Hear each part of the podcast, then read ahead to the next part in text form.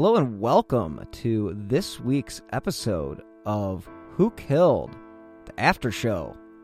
I don't typically do these types of things, but in this particular case, it's interesting to talk a little bit about the fact that the family and the police were so disconnected for the first year of the investigation, the first two years of the investigation, to be honest with you. And I had mentioned in the episode that there were two press conferences on December 16th, 2018. And the first one was held by Brian Greenspan, who was the Sherman family attorney. And he basically laid out the issues that he had with the Toronto Police Services investigation. And in turn, Mark Saunders of the Toronto Police Services turned around and held his very own press conference to dispute some of the claims that Greenspan had laid out. So, what I'm doing this week a little differently is I'm actually just going to play you guys both press conferences. And I do hope that you listened to the first part of my conversation with Nick about the Honey and Barry Sherman murders. And again, this is a very interesting case. And just two days ago, there was information from the police about a person of interest actually being named. Now, they didn't actually come out and name him, but they said that they have a person of interest. So, this is all very much a fluid situation. So, again, I'm going to play you guys. The first conference is that of Brian Greenspan, and the second is that of Chief Saunders. Now, take a listen and see if you can pick up any of the discrepancies between the two. Thanks so much. Hope you're enjoying your holiday shopping. Thank you for attending today. My name is Brian Greenspan. On Saturday, December 16th, 2017, the day after the shocking discovery of the murders of Barry and Honey Sherman, I was retained to advise the Sherman family as to the manner in which they might contribute to the investigation of their parents' double homicide. The family had been understandably outraged by the unfounded police statement on Friday evening, which they believed from the outset had jeopardized and indeed compromised the integrity of the investigation. At the outset of my remarks today, I wish to reaffirm the pledge and commitment made by the Sherman family and maintained throughout the investigation to support the Toronto Police Service in their efforts to seek justice for their parents and to pursue those responsible for these unspeakable crimes. The sole objective of ensuring that no stone be left unturned and the private resources which the Sherman family will continue to make available is the enhancement of the police investigation of their parents' murders and the advancement of the common goal of finding and prosecuting the perpetrators. When Barry and Honey Sherman were murdered more than 10 months ago, the only hope and expectation which the family had is what every grieving family of every victim of violent crime should expect a professional and comprehensive investigation in order to seek justice and closure.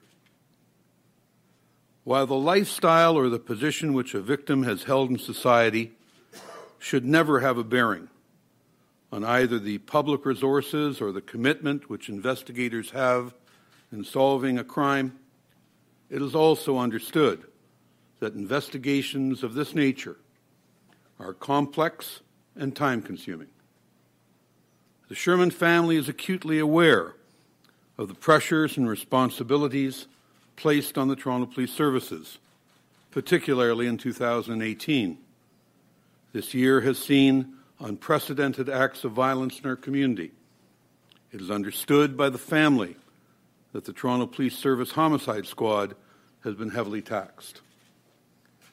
My mandate at the outset included assembling a distinguished group of homicide and forensic investigators with the commitment which we first expressed to the Toronto Police Service on Monday, December 18th, 2017, four days after the discovery of these crimes, and which we have reiterated on numerous subsequent occasions.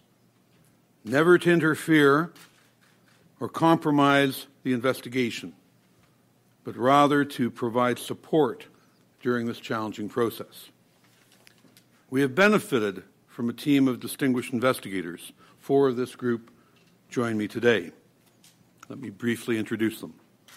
Tom Klatt, who organized our efforts, enjoyed a celebrated career with the Toronto Police Service, which spanned over two decades, and during which he spent seven years in homicide, where he was involved in more than 70 murder investigations.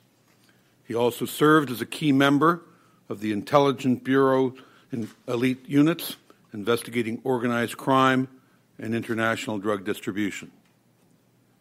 Mike Davis enjoyed a legendary 32 year career with the Toronto Police Service, and during his 17 years as a detective and detective sergeant in the homicide squad, was involved in more than 100 murder investigations.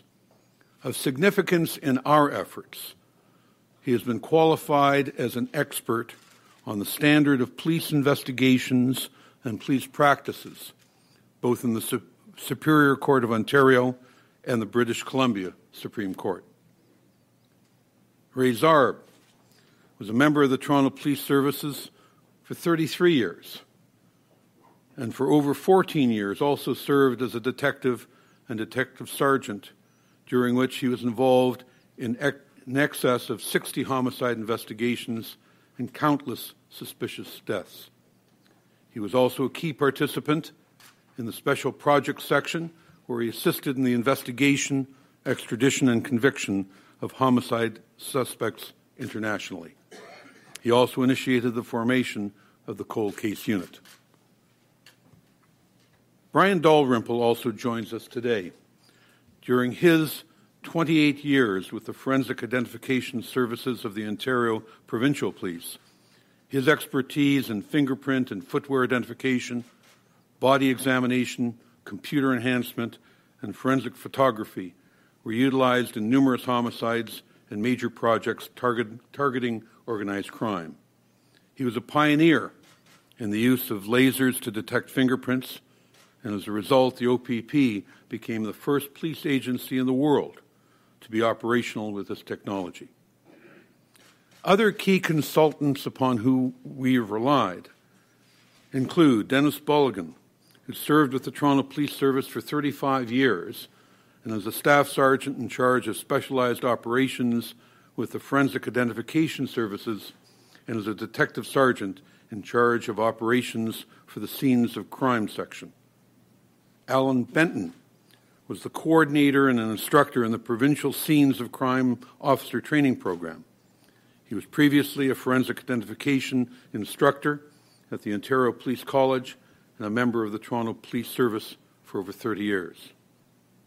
Dr. David Chiasson, the former chief pathologist of Ontario, conducted the private autopsies of Barry and Honey Sherman on Wednesday, December 20th, 2017. And Dr. Peter Collins, Associate Professor of Forensic Psychiatry at the University of Toronto, has extensive law enforcement experience in violent crime analysis and has served as a consultant with respect to the crime scene. Let me be perfectly clear. We have not come today to either reveal the scope or extent of those investigatory steps in which we have been involved nor to suggest the direction the, which the investigation will now take. We will make no public disclosure of information which either we have acquired or which we believe is in the hands of the Toronto Police Service. We have also always understood the need to maintain the integrity of the police investigation and the potential concerns with respect to sharing information with parallel private investigators we will do nothing to compromise the public or private efforts to bring those responsible to justice. Nevertheless, we have also persistently urged the Toronto Police Service and their council to consider the wealth of academic literature which supports the value of public private partnerships in law enforcement and the advantages of utilizing private resources to advance complex investigations. We believe that there are procedures which can be established to protect the integrity of a police investigation in achieving our common goal, finding and prosecuting the perpetrators of these unspeakable crimes. Australian scholars have identified a number of key factors critical to the success of private public partnerships, including mutual respect, information sharing based on high levels of trust and confidentiality, and a willingness to experiment and consider all ideas. It has never been our intention to alienate the Toronto Police Service or to conduct an audit of their performance. Our intention has been to provide additional resources and enhance the investigation. It remains the belief of the Sherman family that by working together, we will increase their chance of finding justice. The Sherman family has conducted itself with dignified restraint and has only responded when public comment, ostensibly based on police sources, was unfounded, factually incorrect, and led the initial investigation to what we believe to be the wrong direction. Their experiences during the course of the investigation have led the family to reluctantly conclude that they must publicly share their concerns. In moving forward after more than 10 months of silence and frustration, the Sherman family felt it appropriate for the public to understand why they believe that it is time for a new initiative. On December 15, 2017, as you know, Barry and Honey Sherman were discovered in the basement of their home in Toronto. Toronto police attended the scene, and before any investigative or inquiries had taken place, they came to the conclusion and announced to the public that there was no sign of forced entry and that they were not currently seeking any suspects. That misguided, indeed unfounded conclusion left the wrong impression that this was a self inflicted crime, either a suicide or murder suicide. That comment set the wheels in motion and conveyed a false sense of security to the public and devastation to the Sherman family. Police are required by law to maintain a certain professional standard in their approach to investigations, but in this case, at this stage of the investigation, the manner in which the Toronto Police Service conducted itself fell well below that standard of how a reasonable officer in similar circumstances should have acted. The police failed to properly examine and assess the crime scene where Barry and Honey Sherman were located in the basement by the pool. They failed to recognize the suspicious and staged manner in which their bodies were situated. Sitting next to each other with ligatures pulled up around their necks and wrapped around a railing, forcing them into an upright position. Barry Sherman's legs were outstretched, with one crossed over the other in a passive manner.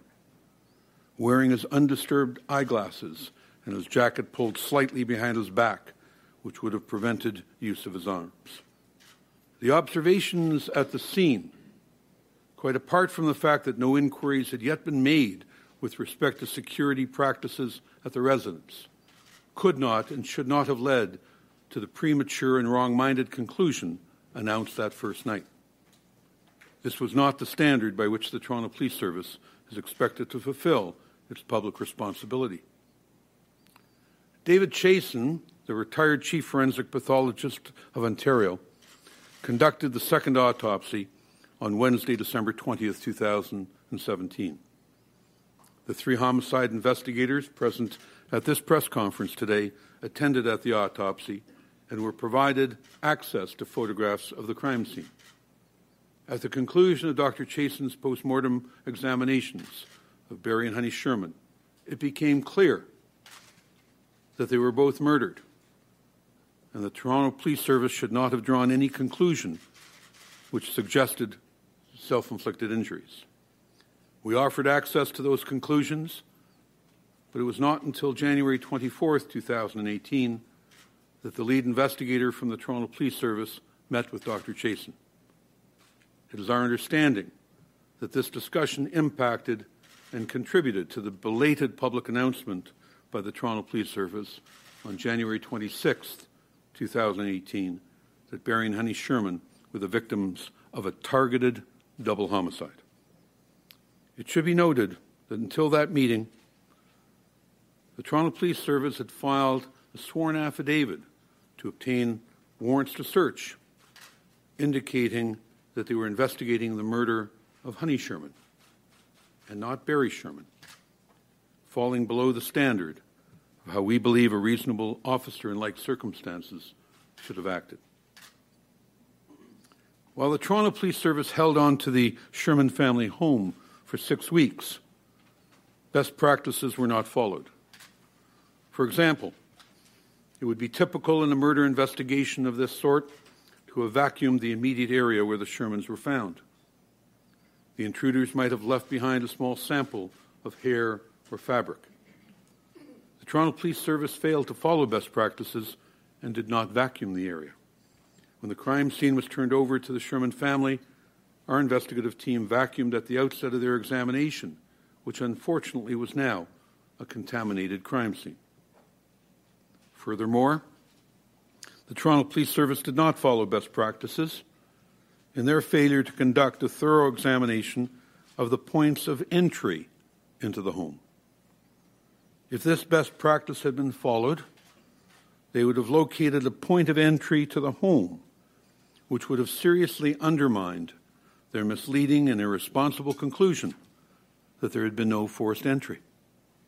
This oversight in failing to have comprehensively examined the locks fell well below the standard of what would be expected during a homicide investigation.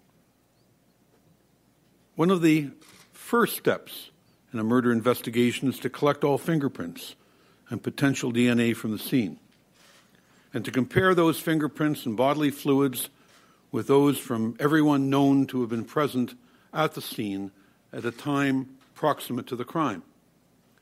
This collection of prints and fluids is conducted for the simple purpose of elimination. Whose fingerprints do we recognize? Whose might have been left behind by an intruder? We know that today, more than 10 months after the murders, this preliminary and simple task has not yet been completed.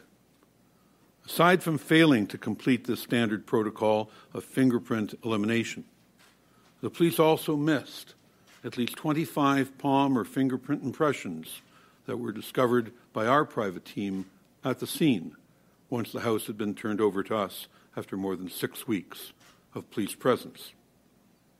Needless to say, the failure to follow simple procedures regarding print elimination again fell well below best practice standards, which should have been observed. Hello, everyone. My name is Tom Kearns, and I host the Anglo Saxon England podcast, where I cover the history and culture of England from the departure of the Romans in the 5th century to the Norman conquest in 1066. So far, we've surveyed the collapse of Roman rule in Britain, the migration of the Anglo Saxons, and the history of Northumbria from its beginnings in the mists of legend to its destruction at the hands of Viking raiders in the 9th century. I hope you'll come and give it a go. For the family, the most perplexing and upsetting aspect of the investigation was the failure to recognize the obvious that the bodies of Barry and Honey Sherman were staged post mortem in a very deliberate manner. This entire process has caused needless additional pain and suffering to the Sherman family. As was stated earlier, the Sherman family understands the pressures and responsibilities that are placed upon the Toronto Police Service. Regrettably, it has become clear to them that despite the active pursuit of search warrants and exploring other investigative avenues, police resources have neither been properly managed nor effectively utilized. Therefore, as this new initiative, as an attempt to reignite an investigation, the Sherman family has asked me to announce the offer of a reward of up to $10 million for information leading to the apprehension and prosecution of those responsible for the murders of Honey and Barry Sherman. A call center has been established to collect tips and information 24 hours a day, seven days a week. It will be live monitored from 8 a.m. to 8 p.m. daily and monitored by voice message overnight. The leads will be analyzed and vetted, and any meaningful information will be conveyed immediately to the Toronto Police Service. The toll free number, North American Reward Line, is 1 833 668 0001. And the international number is 011 905 849 7373. Those lines have now been activated.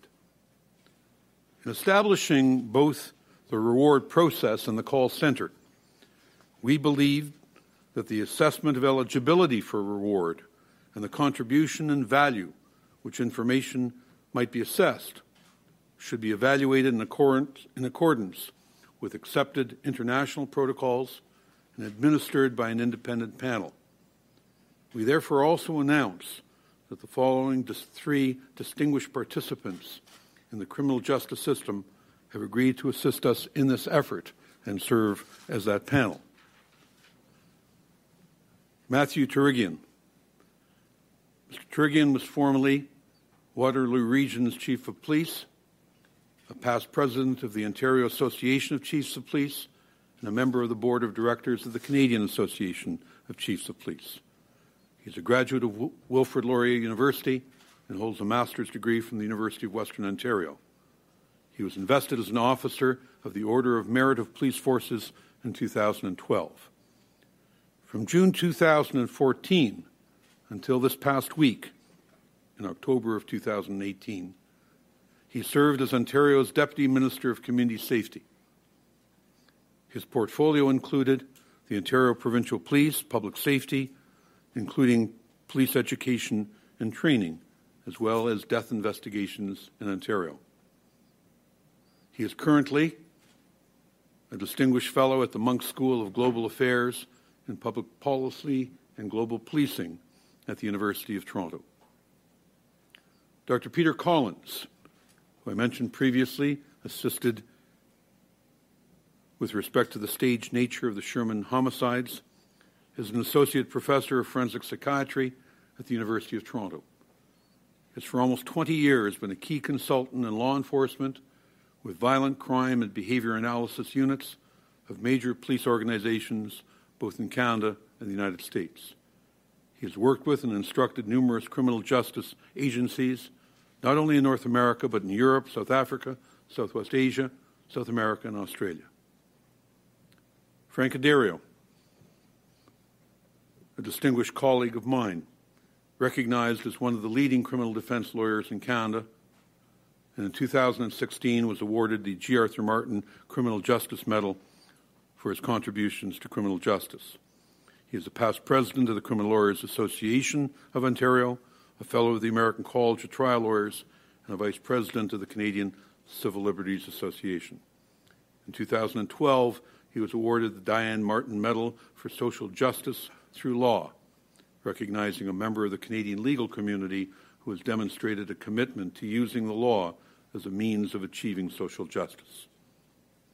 And finally, on behalf of the Sherman family, we would invite Chief Saunders of the Toronto Police Service to appoint a member of the force to join this panel in administering and assessing the eligibility for this reward.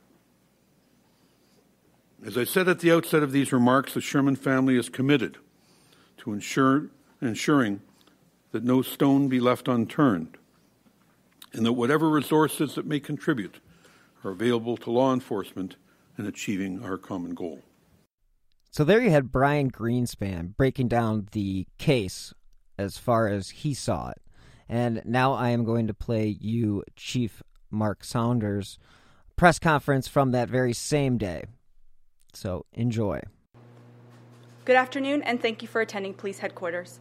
My name is Constable Carolyn de Kloet, and I'm here today to introduce Chief Mark Saunders, who will be speaking about the Sherman investigation. Chief. Thank you, Carolyn. Thank you all for being here right now. And, and first and foremost, uh, right, at the top, I, I do want to extend um, my thoughts to the Sherman family. I, um, I think when, when, all is said and done, I, I, hope that we don't lose fact that uh, this investigation is because we've lost uh, two individuals, parents, grandparents, brothers and sisters, and um, the loss of life is something that we do take seriously. And um, I also want to make it clear that we all have the same objective. I, I, had the opportunity of listening to Mr. Greenspan in his presentation today. We all have the same objective. At the end of the day, we want to bring those people responsible for this investigation before the judicial system. And that is something that we will make every effort to, and will continue to make every effort to move towards that.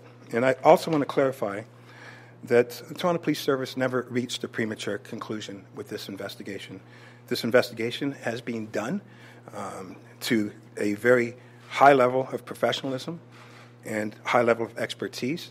I know Detective Sergeant Susan Gomes, and she has been a homicide investigator for quite some time, very credible in the courtroom, has presented herself well in every case that I have seen her involved in.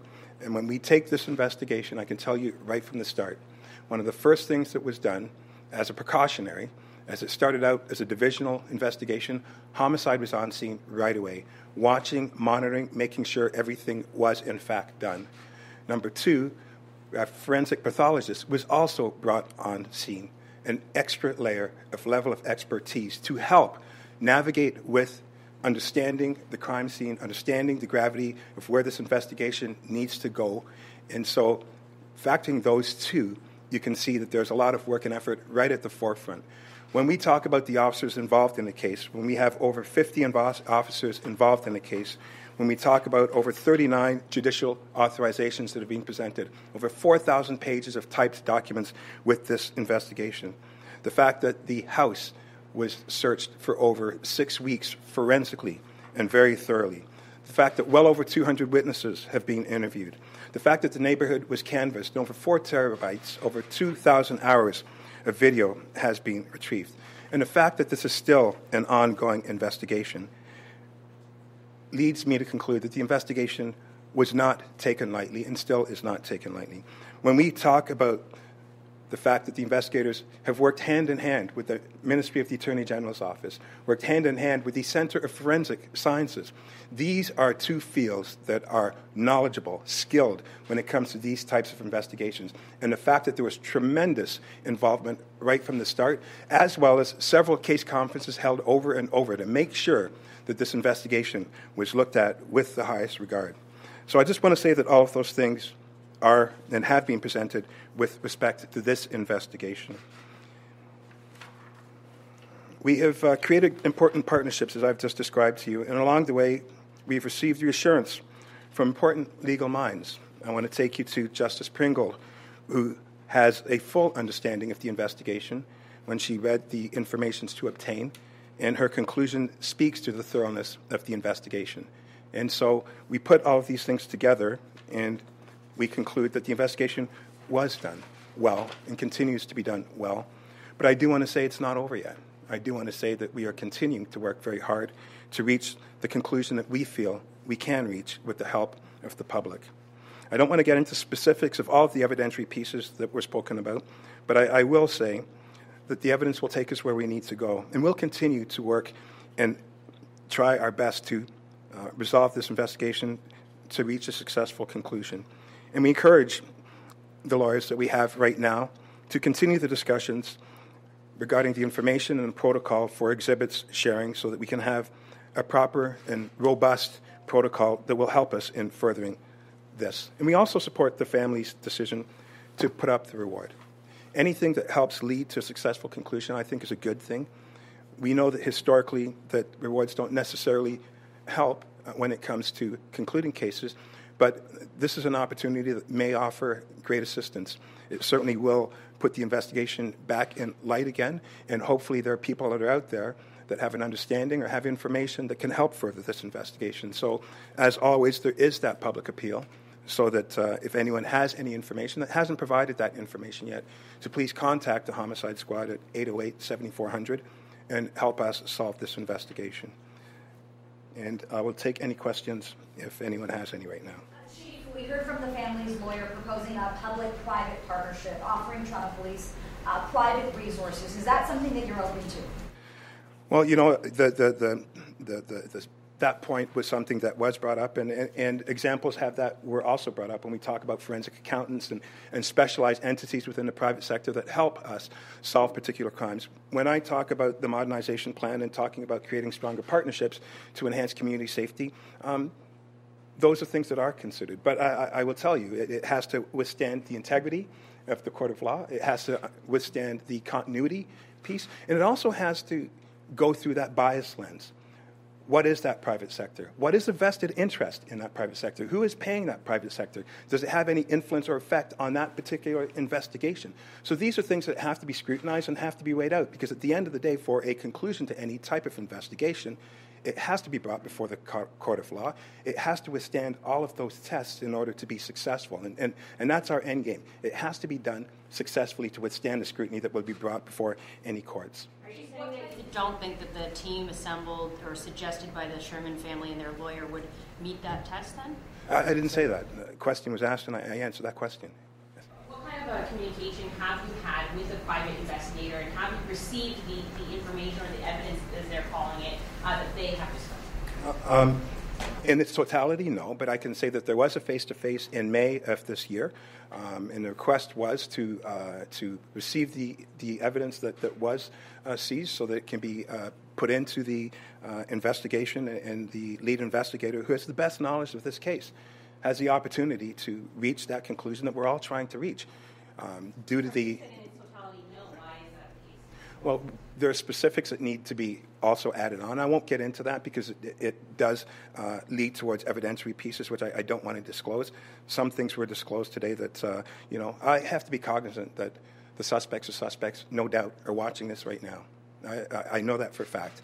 Um, and so I want to be careful to not present any evidence to help uh, that particular person or individuals that are responsible. And so I'm not uh, trying to not answer the question, but I'm cognizant of what the big picture is.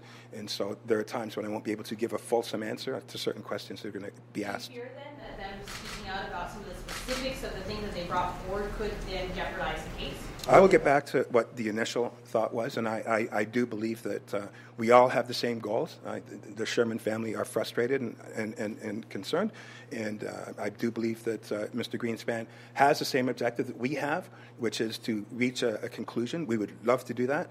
Um, there are steps in order to get there. The Toronto Police Service will lead, continues to lead all investigations, especially when they are serious ones, such as homicides. And uh, what that map looks like to get to that finish line, uh, we will figure out as the lawyers have their conversations. Chief, harsh criticism for Toronto Police. We heard from the family's lawyer uh, things like the door locks not being investigated, fingerprints and DNA from the scene. Uh, that should have been done right away. How do you respond to that? Well, you know, I, I just want to make a comment when. Um, Justice Pringle, there are very few people that have the entire investigation. And I, I, Mr. Greens, Greenspan does not have the entire investigation. Uh, Justice Pringle has had a look at the most recent information to obtain. My lead investigators have the full understanding of the investigation. Uh, CFS has a lot of the information, and, and, the Ministry of the Attorney General. And Justice Pringle said a, a comment which, which I think leads to today, where she said, read out of context and in isolation, bits and pieces of information have real potential to be misleading. And so, because you don't have all of that information, homicide investigations are dynamic, they're fluid in nature, and the best person to make the decisions in real time are the lead investigators, the highly trained lead investigators. And I will tell you that the members of the Toronto Police Service do the most homicides in Canada. They are challenged and scrutinized more so than any others, and rightfully so, and they accept that challenge. But I will tell you, they have a very high conviction rate, and it is because of their professionalism. It's because they understand law, they understand how to gather the evidence, present it properly, so we have the successful outcome. So if you have an opinion on it, you're entitled to that opinion. We don't deal with opinions, we deal with facts. That's what we bring before the courts, and we have a very strong, successful rate in doing just that. So, to your point, though, if you believe that investigators only have a private investigators only have a small piece of the puzzle, why not commit to working together to bring those pieces of the puzzle together? And I don't want to oversimplify that. You know, Mr. Greenspan brought up the good point about integrity and, and, about continuity. All of those factors have to come into play. You don't just walk over and go, here you go, and walk out. But as a police agency, knowing that we have to bring things before court, we have to ask the questions. How did you gather that information? Are you accredited with respect to gathering that information? Are your accreditations up to date and up to speed? What methodology did you use? Why did you use that methodology? Who was present at the time? Was it videoed? Were there comprehensive notes that were taken? All of these things need to come into play in order to properly do that. So it's not just that simple. There are, there are a lot of pieces to it. And what's more important is I think that we're all moving towards that. And I'm not trying to create a divide here. I think that this is an opportunity, that we do have that opportunity to move forward, to reach that successful outcome. I think that would be something that we, would like to have at the end of the day. And, and so, um, but those things have to be considered when it comes to how things happen. It's, it's not that simple. Why do you having, sorry, when having a formalized partnership help you answer some of those questions to make sure that you basically have a, bunch of extra hands helping, you're able then to check that they're using, you know, methods that will stand up I'm to sorry, tests in court. And I, I got to tell you, I, I, answered that question if you heard me the past five minutes. I, I really did. Why haven't we heard from Toronto Police in the last 10 months? Why have there been such few updates?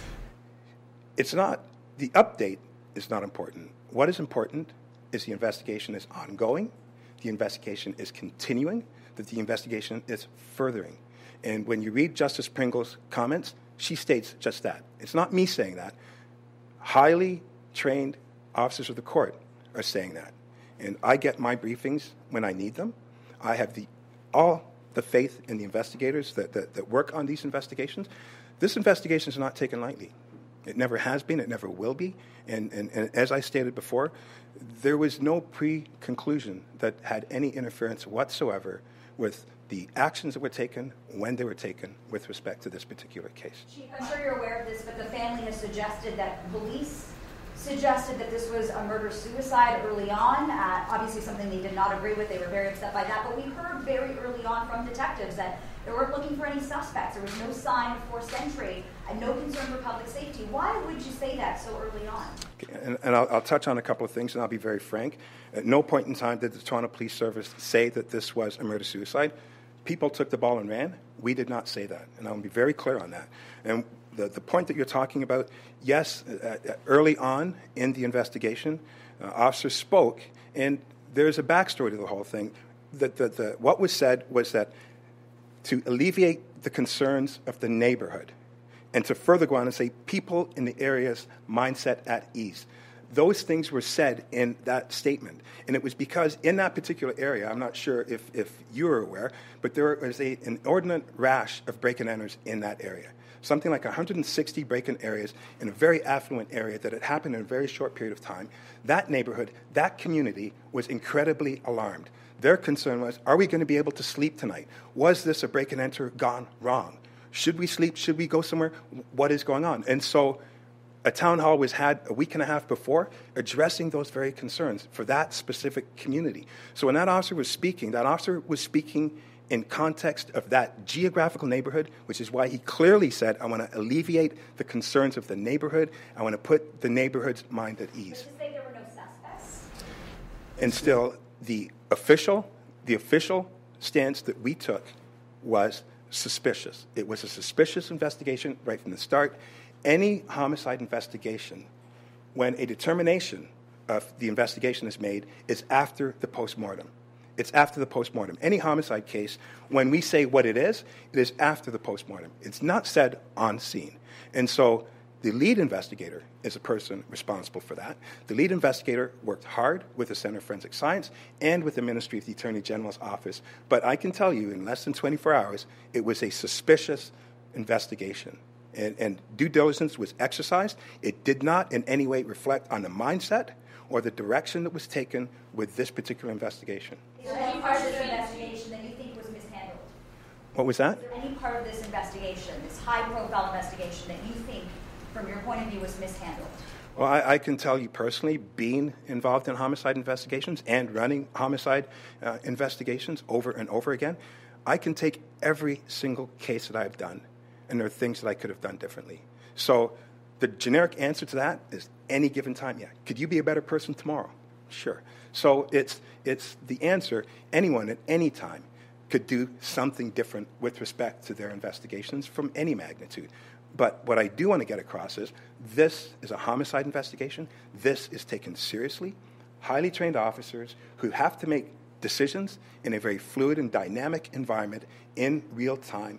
And nobody, and I repeat, nobody has the ability of making the proper decisions than those people in those moments based on the three dimensional components of what has to be understood, interpreted, analyzed, and then figuring out what the next step is to move the investigation further. Thank you very much. Everybody, are you going to invite an officer onto the panel? Oh why'd you wait so long to ask that question? Um, no. With respect to, to the panel, um, I look forward to that. I want to, I want to understand what the terms of reference are going to be with respect to that. And as I stated earlier, anything that supports our conclusion, um, Mr. Greenspan has the same objective as we do to solve this double homicide. But understanding as well that it has to withstand the scrutiny of the court of law. And, and so if it meets that, uh, the test, then definitely we'll be involved. Thank you very much. That concludes today's conference. Thank you for attending.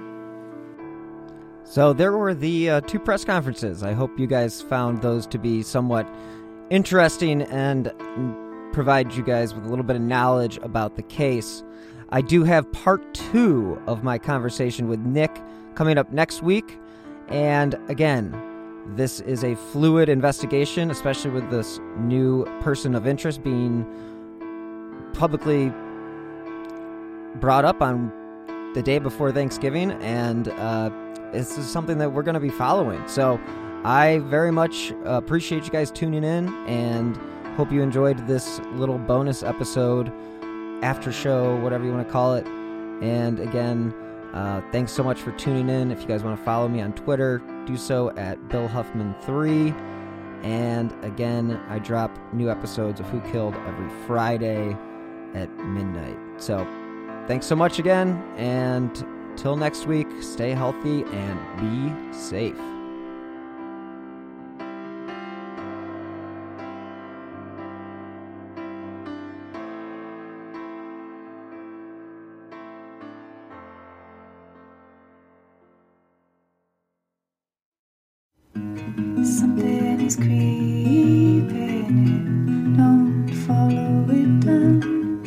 Introduce you to Barry Kloogh, an authorised financial advisor from New Zealand and a very special kind of stain on humanity.